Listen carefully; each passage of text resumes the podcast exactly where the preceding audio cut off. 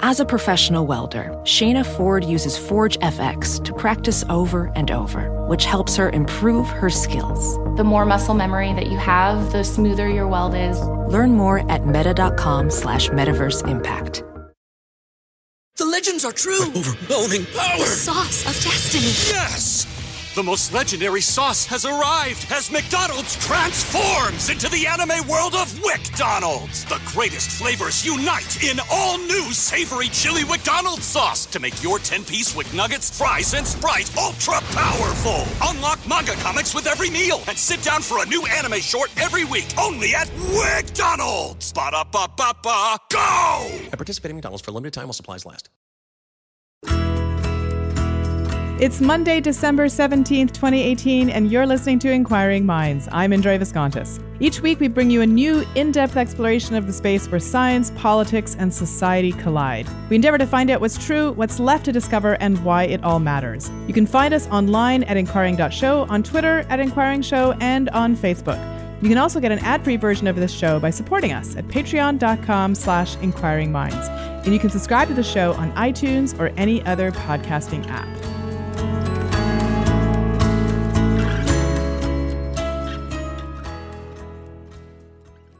One author who embodies the space where science and society collide is Robert Greene in his latest book, The Laws of Human Nature. Now, you might think, well, he's not a scientist and he's not a sociologist. So, how is it that he is able to bring all of these ideas together? Well, this book is a prolific work that includes aspects of philosophy, psychology, history, and even narrative stories. It's a really easy to read book, but it's also dense and very compelling, and I really enjoyed it. So it was my great pleasure to talk to Robert Greene about the laws of human nature. Our listeners might know Robert Greene from his previous best selling books, including The 48 Laws of Power. So let's take a short break, and we'll be back with my interview with Robert Greene. Robert Greene, welcome to Inquiring Minds. Thank you for having me. So, you've written yet another very sort of comprehensive book about humanity. Your your the best-selling book that people most people will be familiar with is The 48 Laws of Power and now you've written The Laws of Human Nature. Um, and it, you know it's so comprehensive that it makes me first off wonder about your process. So can you tell us a little bit about sort of how it is that you research, uh, do the research for a book, or or how how you come to um, kind of present your ideas in this way? Well, I've always been kind of curious as to what it, what exactly makes us human. I know most of us walk around taking that question for granted, but ever since I was a child, I've kind of been obsessed with it. To sort of look at us as if we were an animal that I'm studying from the outside and what exactly makes us tick. And so, in researching that, I wanted to first sort of overcome some of my biases and as some people could probably know from my previous book, I tend to have a somewhat negative viewpoint of human nature. I tend to see us as a bit of hypocritical that we like to present ourselves as being this enlightened, rational species, but that we have lots of dark corners and skeletons in our closet. So I wanted to look at books that maybe highlighted the more positive side of human nature and um, so I, I always start a book with as open a search as possible. It's like throwing out a really wide net. So that meant reading books about our evolution, books on anthropology and archaeology, um, a lot of books on psychology from some of the great psychoanalysts of the 20th century all the way up to present times, reading a lot of the latest things in neuroscience um, b- books on biology, books by Jared Diamond, for instance. And then I also have this sensation. Um, I read a lot of literature. I was sort of that was my major in college, and that a lot of great novelists have sometimes the keenest perceptions of what it means to be a human. So I reread some of the classics that I really appreciate in that genre.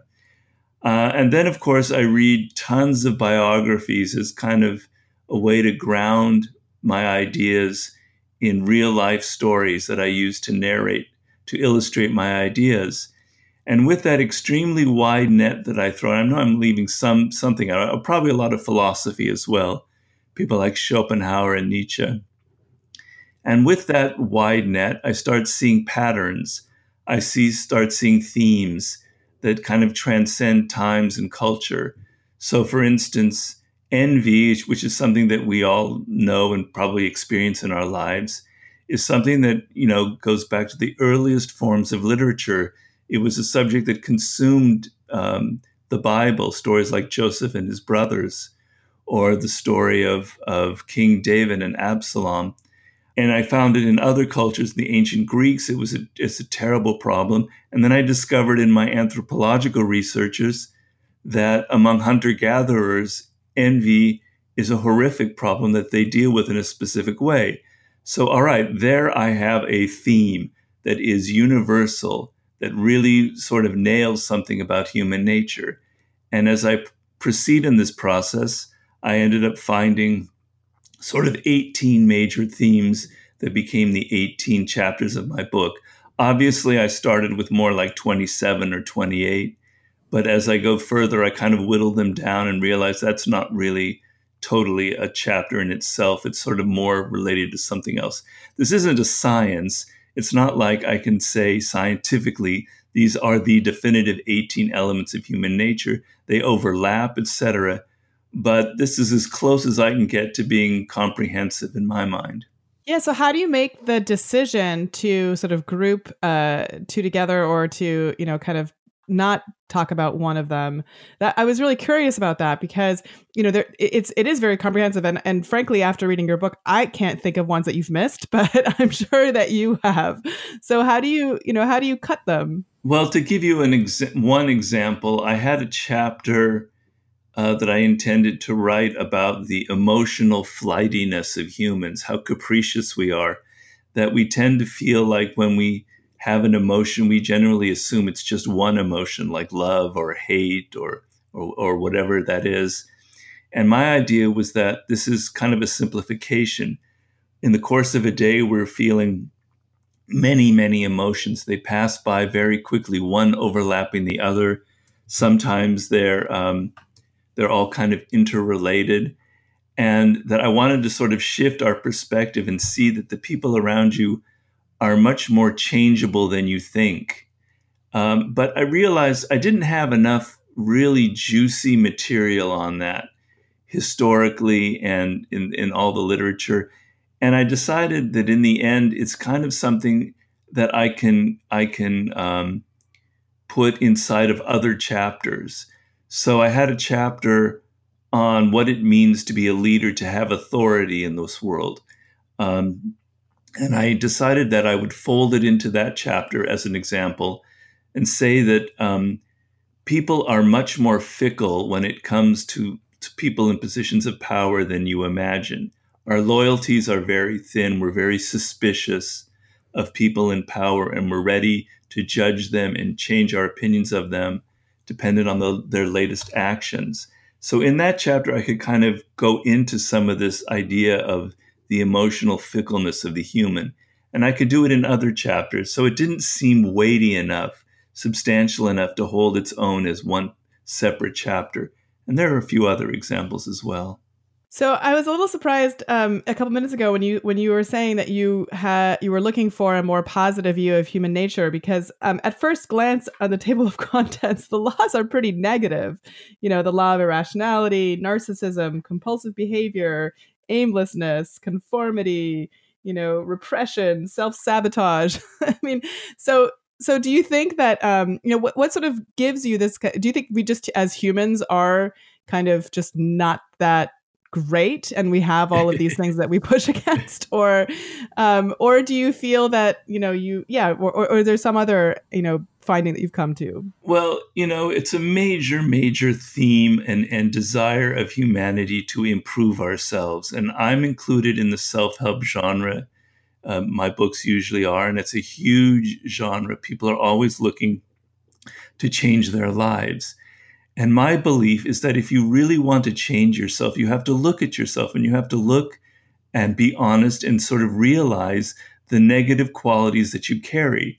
You can't begin to alter yourself until you are honest about who you are. And so I felt the same way about the human race as a species in general, that we're not terribly honest about who we are. So some of the positive stuff that I read, I've I've incorporated at the end of each chapter. I try to say that here is a way to take this sort of negative quality like the ones you listed and turn it around and actually make it into something productive and human. So I begin with the premise, you might disagree with it, but that we are not really born necessarily human. We have extreme animal tendencies. We're kind of in between the animal and the human. We have consciousness, but we also have these impulses that we cannot control. And that becoming human is a task that we have. So that, for instance, the first chapter is about irrationality. And I try to make the point that we are not born rational creatures, that it is a quality we acquire by learning to understand our emotions and understand why we are why we have particular ideas and where they come from. And so in this process you can begin to become rational. So it's like you have to confront the fact that you have these qualities before you can begin to change them. But what makes us human and what makes us a remarkable species and so powerful is that we have the ability to become aware of our faults and to correct them and to become something greater. Now, you know, one of the people that I read who has the sort of positive spin on humanity is Steven Pinker, who's sort of notorious for that. You know, books like Our Better Angels and Enlightenment. And there are aspects of his books and of those two books in particular that I actually agree with. But, you know, I take a different tack on that. I don't think that just because of evolution, because of quote unquote technological progress and democracy, that we are naturally somehow all kind of awakened and enlightened just because of the times that we live in. My little, you know, contention with him is that it's a struggle that each individual has to struggle to get to that point that to take that for granted is actually a grave mistake.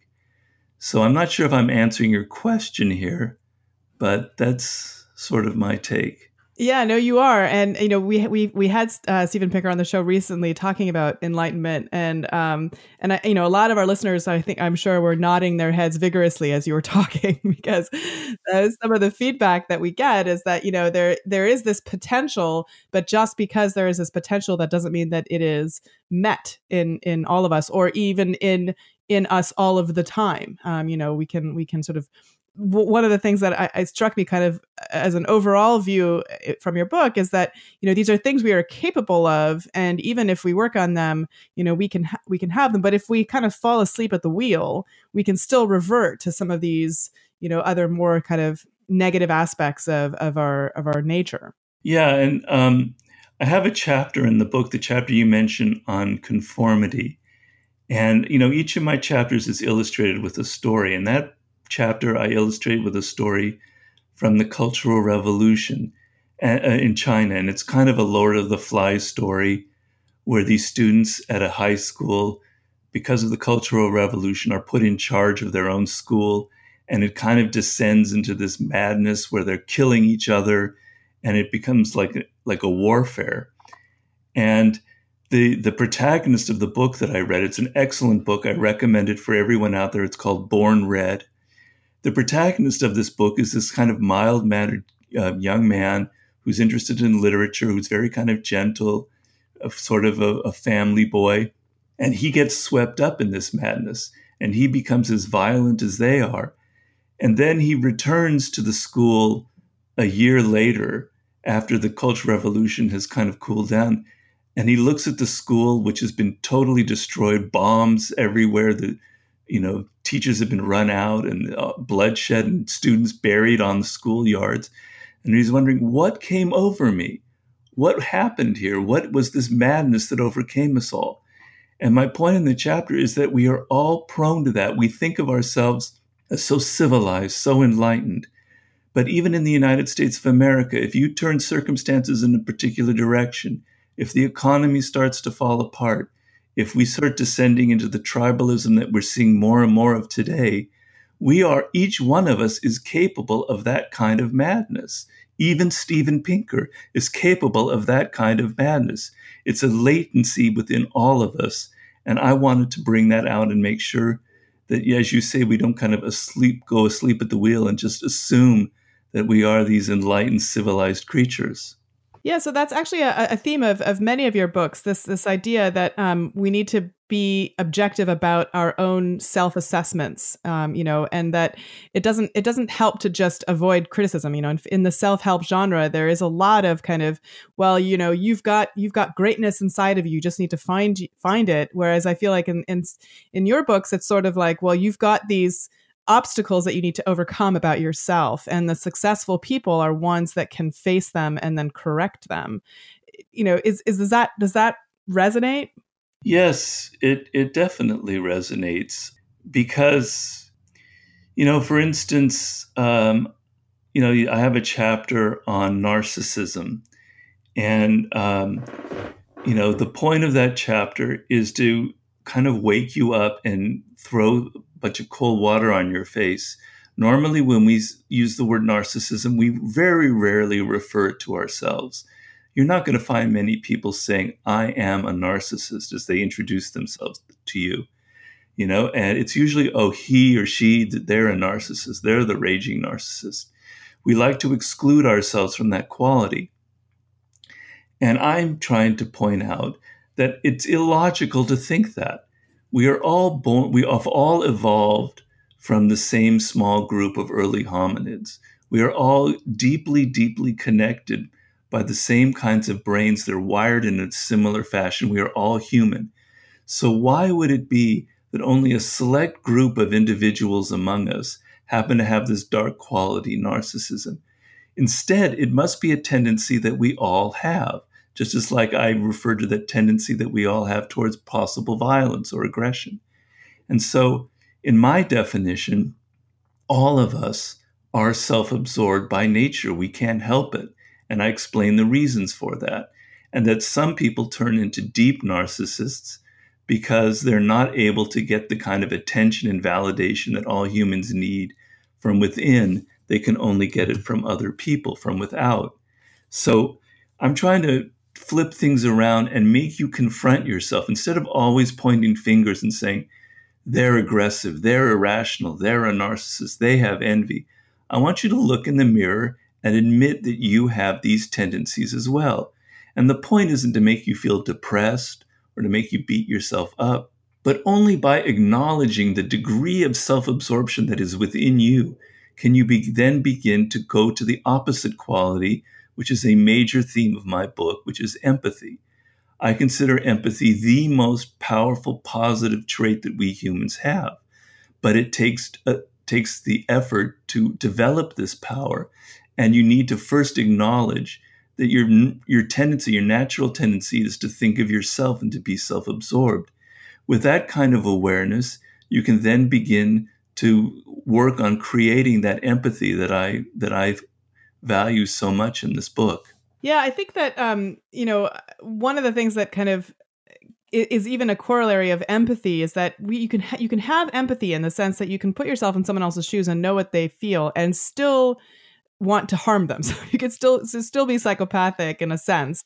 And and so but so empathy without compassion is kind of, you know, something that actually can become a, a slightly evil trait. Um, we had Paul Bloom on the show uh, a year ago when he wrote a book called Against Empathy, where he makes this argument that, in fact, our, our tendency towards empathy can lead us to make to feel as if we are doing the right thing, but in fact making the mor- morally wrong choice. Well, okay, that's a great point, but um, I think it comes from the way people define the word empathy.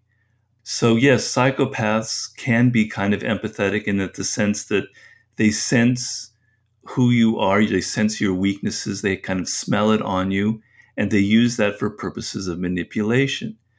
But I maintain that the empathy I'm talking about is not this intellectual quality that that the, uh, most writers the way they frame it. I try and say that empathy is a, vis- a visceral human quality that relates to us as as infants, the way we bonded with our mothers. That our earliest ancestors before the invention of language greatly depended on their ability to understand what other people were thinking, their moods, their emotions, that they had near kind of telepathic powers to pick up people's moods. And we have that power, but it's not this intellectual quality where I just simply place myself in the shoes of another person and imagine what they're thinking so that maybe I can use that against them. It's a visceral quality. It involves deep emotions. It involves a level of bonding and understanding that is much deeper than just the usual kind of intellectual definitions. So um, one of the people that that I felt really talks about this was Carl Jung. It's not a major theme in his books, but he and of course other writers who discuss um, psychoanalysts who discuss the relationship between mother and child go deeply into this potential feeling that we have that connects us. Freud calls it the oceanic feeling. Now, I know this sounds a bit, I don't know, Pollyannish or whatever, but I believe I've felt it many times myself in dealing with other people where I overcome the tendency to sort of judge and moralize.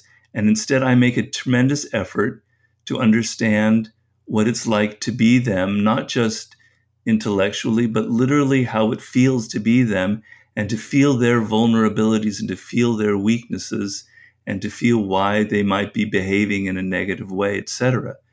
So my definition of empathy, I can't go into it completely now, and you will find it in the book, is not quite the same as how as like the author of what I might take as against empathy, although I haven't read the book, so I shouldn't really say that. What do a South African female DJ, a Wall Street businessman turned mixologist, and one of the fastest men alive all have in common? They all dared to push themselves and chase their dreams and make them into their own victories. This holiday season, GH Mumm Champagne has partnered with Vice to showcase these amazing stories of personal triumph. So pop open a bottle of GH Mumm Grand Cordon, get inspired, and celebrate your next victory. Hey, you never know. Maybe next year, your story will be featured.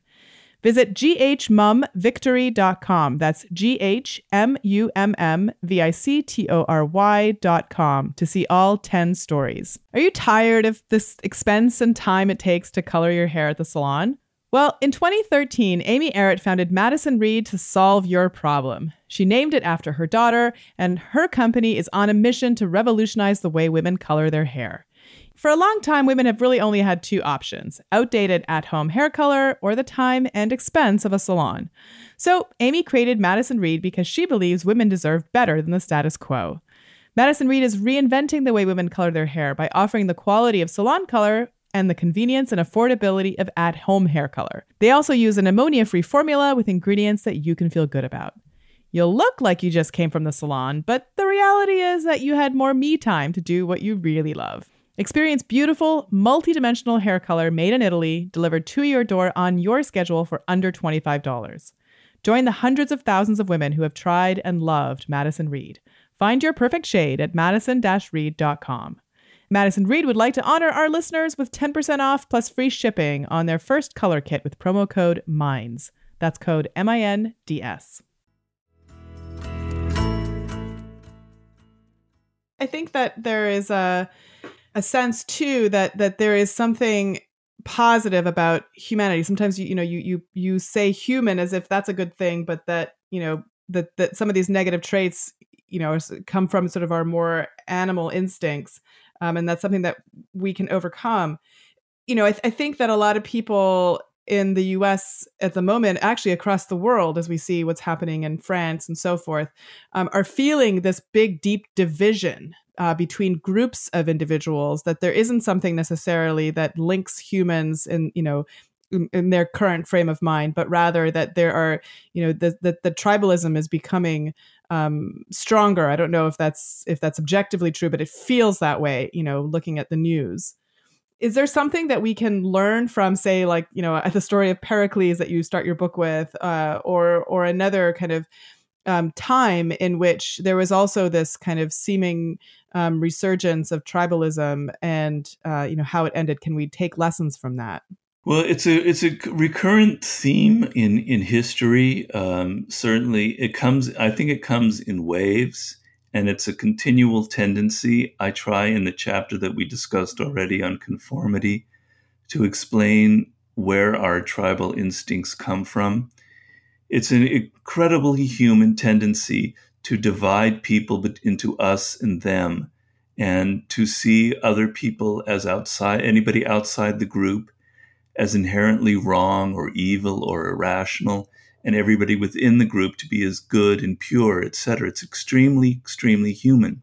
But as you say in my book, I maintain that we need to overcome this.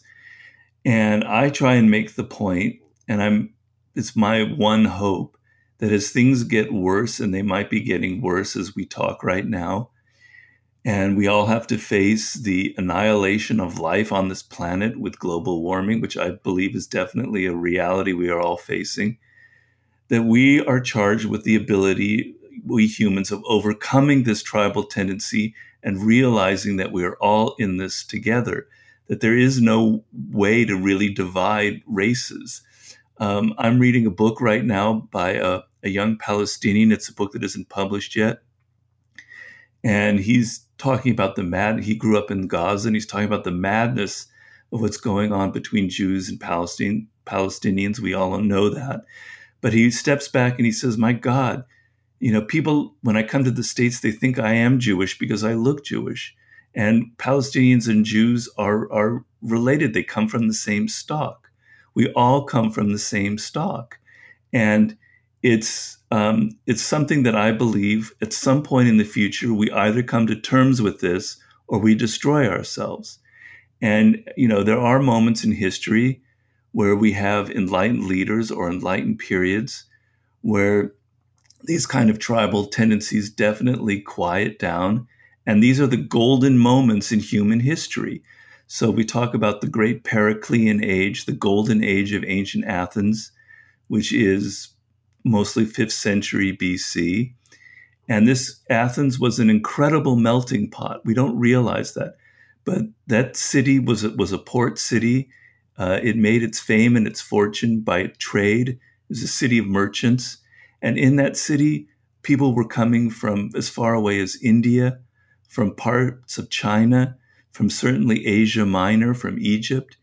And all these different cultures were blending together and creating and there's this incredible intermingling of ideas that kind of led to this golden age. We all think of the Renaissance in a similar way. There are other periods in history that we could point that out to. And they're not periods of this sort of intense tribalism where people kind of divide themselves into us and them. You know, I maintain that in a healthy um, ecosphere, there's incredible diversity of species. That's what makes a healthy ecosphere. And I believe we can say the same about a culture that a culture that allows for diversity, that allows for different voices, is one that's healthy and thriving. It's not like this monolithic thing where only one viewpoint prevails. I happen to be Jewish, and I think that that was Jews played an immense role in the creation of the culture in Europe. Um, and they were, you know, they they they played a major role in literature and philosophy, in the sciences. And this sort of openness to different cultures and ideas has always been the ideal and is the polar opposite of tribalism. And yes, there are some enlightened leaders that we can look to who've, who've preached this. Abraham Lincoln comes to mind. And one of the people I profile in the in the book, who I think is one of the most underrated, greatest leaders in history, is Queen Elizabeth I of England, who came to a period of intense tribalism in England, an incredible bloody warfare between Catholics and Protestants in her country. She succeeded the woman known as Bloody Mary, who tried to wrench England back to Catholicism. And Elizabeth's whole idea was to unify England and to get it to overcome these tribal tendencies that were tearing it apart. And I discuss in, in the chapter on her how she managed to achieve that. So there are certain enlightened people we can look to. But in the future, I think it's a reckoning that we all have to come to terms with, or we're going to destroy ourselves.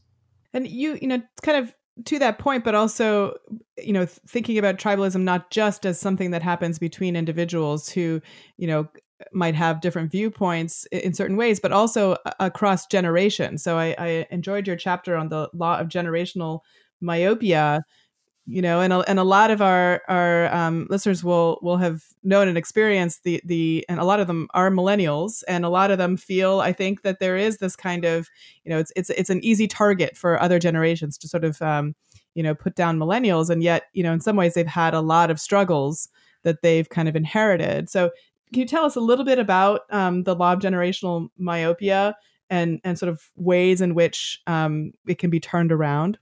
Yes. Um, thank you for asking about that chapter. You're the first person to ever ask me about that chapter, so thank you. Um, yeah, the idea is that um, one of the things that make us human is that we form generations. And I try and go in and explain not just what creates a generation, but what creates the feeling of being within a generation. It's usually defined within the time frame of 22 years or so. People who study the subject, it's not a science, but that's usually how it's framed. And in that period, there are obviously people who are closer together of age than others. So if you're in the first year of the generation or the 22nd year, you're going there's going to be a, uh, quite a bit of differences.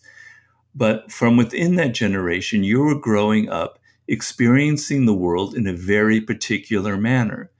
So I grew up myself in the 60s, and um, the television shows, the kind of counterculture stuff that was happening, the music that was in the air, the Vietnam War, they all very much formed my way of looking at the world. They formed the zeitgeist for my generation.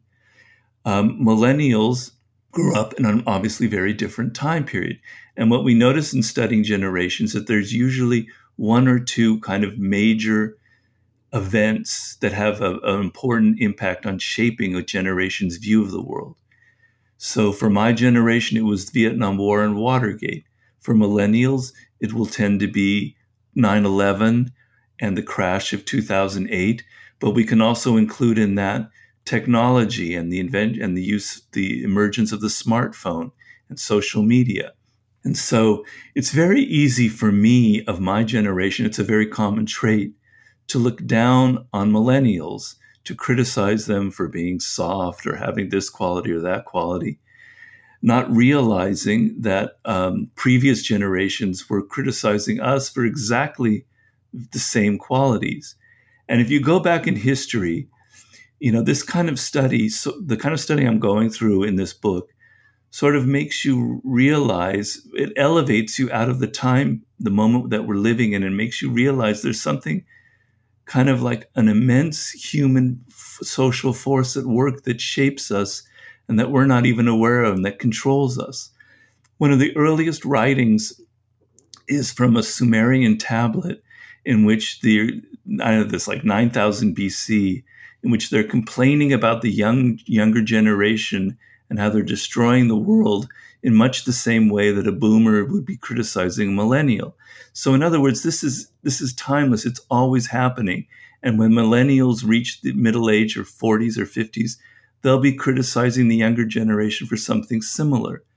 And so I want you to be aware of this and to not have these kind of generational biases.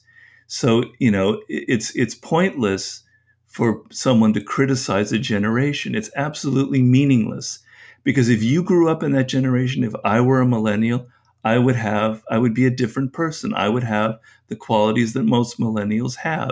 It is not something you can control. And it's not like one generation is superior to another. Each generation has its own kind of strengths and weaknesses. And they tend to go in these very interesting cycles that we see in history where one generation will kind of create an incredible revolution or change in values and mores. The next generation tries to consolidate them. The third generation becomes kind of conservative. The fourth generation becomes kind of despairing that that nothing is changing in the world. And the next one is the revolutionary one. Over and over and over again, these cycles continually recurring. So when you step back and look from this kind of larger macro point of view, you see these great trends in history and it makes you much less judgmental about what's going on. And I think it's very important to kind of bridge the generational gap. This is another sort of exercise in empathy to imagine what it might be like to be in a different generation and how different you're you don't realize to what extent you the listener out there your values and your ideas which you think are your own actually stem from the generation that you're born into. And that if you were born 60 years earlier you wouldn't have anything of these same ideas and values. So i just want to make people aware of these things in that chapter and I think that's, um, you know, a really healthy way of going into the holidays where, you know, people hopefully will be spending time across generations with members of their friends and family. So I want to remind our listeners that uh, Robert Greene's uh, new book, The Laws of Human Nature, is now available at booksellers everywhere. The one thing that kind of uh, still sticks with me and, and I'm, I'm still having trouble kind of reconciling is this idea that um, you know we have these kind of immutable things that you know either are a product of our generation or our upbringing or evolution or what have you. And it kind of puts us into this kind of fixed mindset of, of sort of we just are how we are with your very kind of practical and encouraging method of telling us how we can fix these things and solve these problems and in fact use them uh, for for the positive. So i guess i just wanted to ask you about sort of what you think about you know whether and, and let's let's let's go with the self-help theme and say let's talk about what makes us successful in our lives whether that's you know in, in terms of having healthy relationships or you know being successful in our careers like is this something that we need to constantly struggle with? Is this something that we can kind of you know take some of your um, kind of practical advice and implement it and then forever be changed? Like how do, how do you come down on you know the kind of immutability of our nature? Well obviously our nature is not immutable. It is a work in progress and i don't want to be someone who thinks that um, who comes down on the argument that our nature was set millions of years ago obviously culture and civilization and the trends of the last several thousand years have changed us. So we are continually changing, but we tend to sink back into certain patterns of behavior. I'm talking about humanity at large. So um, I like to think of my book as being eminently practical and in some ways deeply hopeful because a lot of the stuff about improving yourself and self help, quite honestly, in my opinion, is just bullshit. Is just trying to flatter the reader into thinking that you have greatness in you and that you can just do A, B, and C and suddenly have success and great relationships. And I don't believe that at all. It's a struggle. It takes a lot of thinking, it takes introspection and awareness, and it means becoming aware of possible flaws within you. So I believe that with that kind of awareness, you can always sort of change yourself. I have the example in the, one of the chapters in which I talk about attitude um, and how your attitude on life sort of affects what you get in life. And I use the story of the great writer Anton Chekhov, who grew up in the worst kind of circumstances in this really miserable little village in Russia, very poor. His father was an alcoholic. He had like eight other brothers and sisters, and they were all living in poverty. And the father had been a, a slave, a serf, born into serfdom, and his parents had kind of become freed of serfdom, and so he had his own business. And he beat his Anton Chekhov every day and never really explained why he was beating him. He just said that this is going to make you a better person. And basically, Chekhov's life was miserable in this little village, and he was deeply unhappy. And then at one point, his family abandons him in this village. The father goes to Moscow to be with two other sons. He's escaping from all the debts he incurred. And the rest of the family joins him, but they leave Anton back alone in this village, the 16 year old Anton, to kind of manage the, the family house and sell things. And in this time alone in the village, he kind of has this major epiphany that he writes about in his letters and in his journals, in which he suddenly realizes that he doesn't have to be this miserable individual. He doesn't have to be determined by his family like his brothers are who've become alcoholics, etc. He's not going to let the same thing happen to him. And how's he going to do it? First, he's going to free himself of all of the negative emotions afflicting him. He's going to try and understand his father on a deep level, sort of the empathy I was talking about. He goes through a quick process of thinking about his father and realizing what it's like to be him and why he's become this kind of miserable creature. And as he goes through this process, this you know young man, maybe 17 at the time, realizes that his father can't help it. This is who he is. He didn't want to have to be a businessman. He was someone who wanted to be a musician. He's unhappy and miserable, and that's why he beats me. And as he thought of this, he was sort of overwhelmed with love for his father and for his mother, and he accepted them. And he felt this incredible liberation, this freedom suddenly from all of these negative emotions that were afflicting him. And it becomes a turning point in his life. And he then goes to live in Moscow with his siblings, and he determines he's determined to change all of the family dynamic and help his brothers and sisters get out of this miserable rut they had fallen into.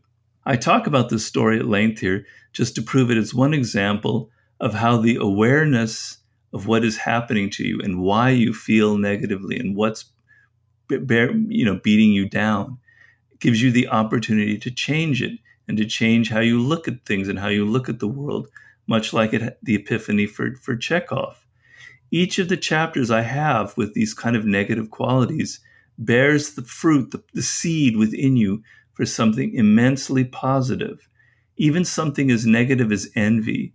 And envy is something that comes from a simple fact of human nature. We humans are continually comparing ourselves to other people. If you step back in the course of a day, you would be amazed if you looked inward to see how many of your thoughts and ideas and feelings stem from continually comparing yourself to what other people have and what other people are doing. It's deeply human and it can lead to something quite negative, which is what we know as envy.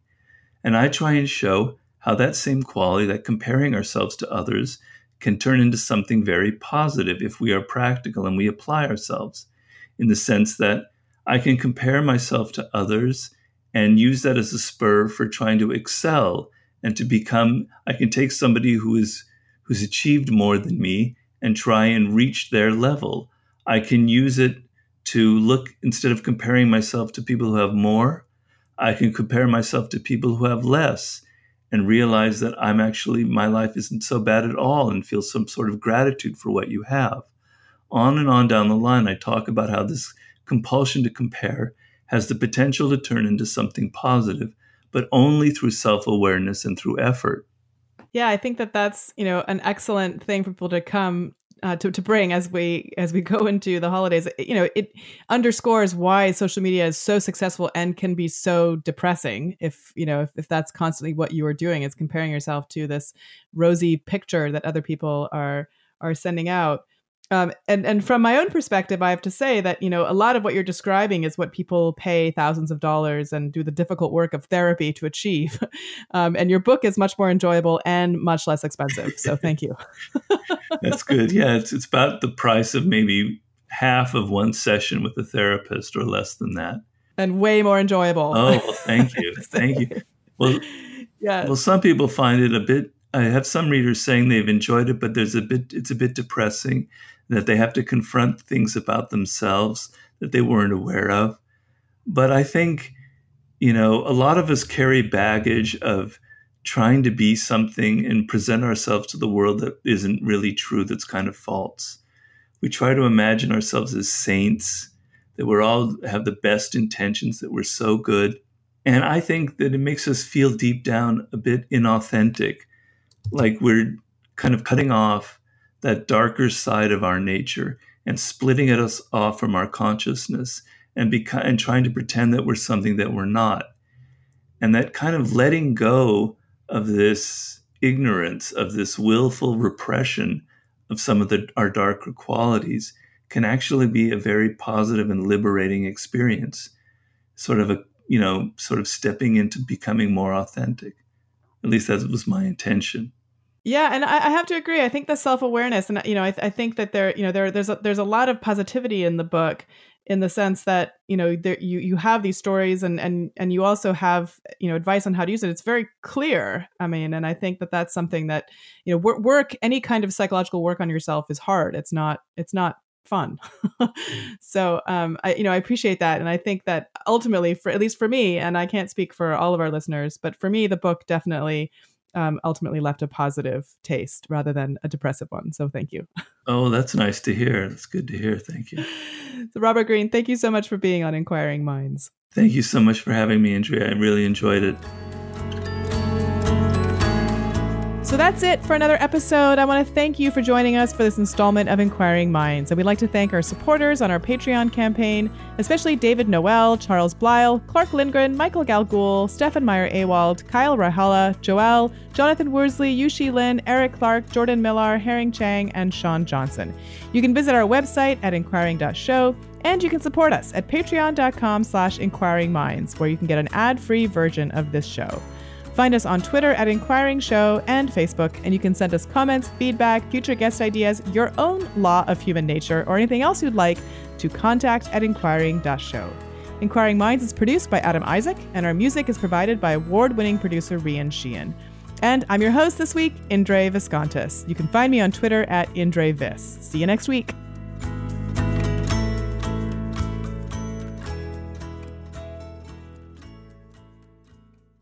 Ever wonder what your life would be like if you took a different path?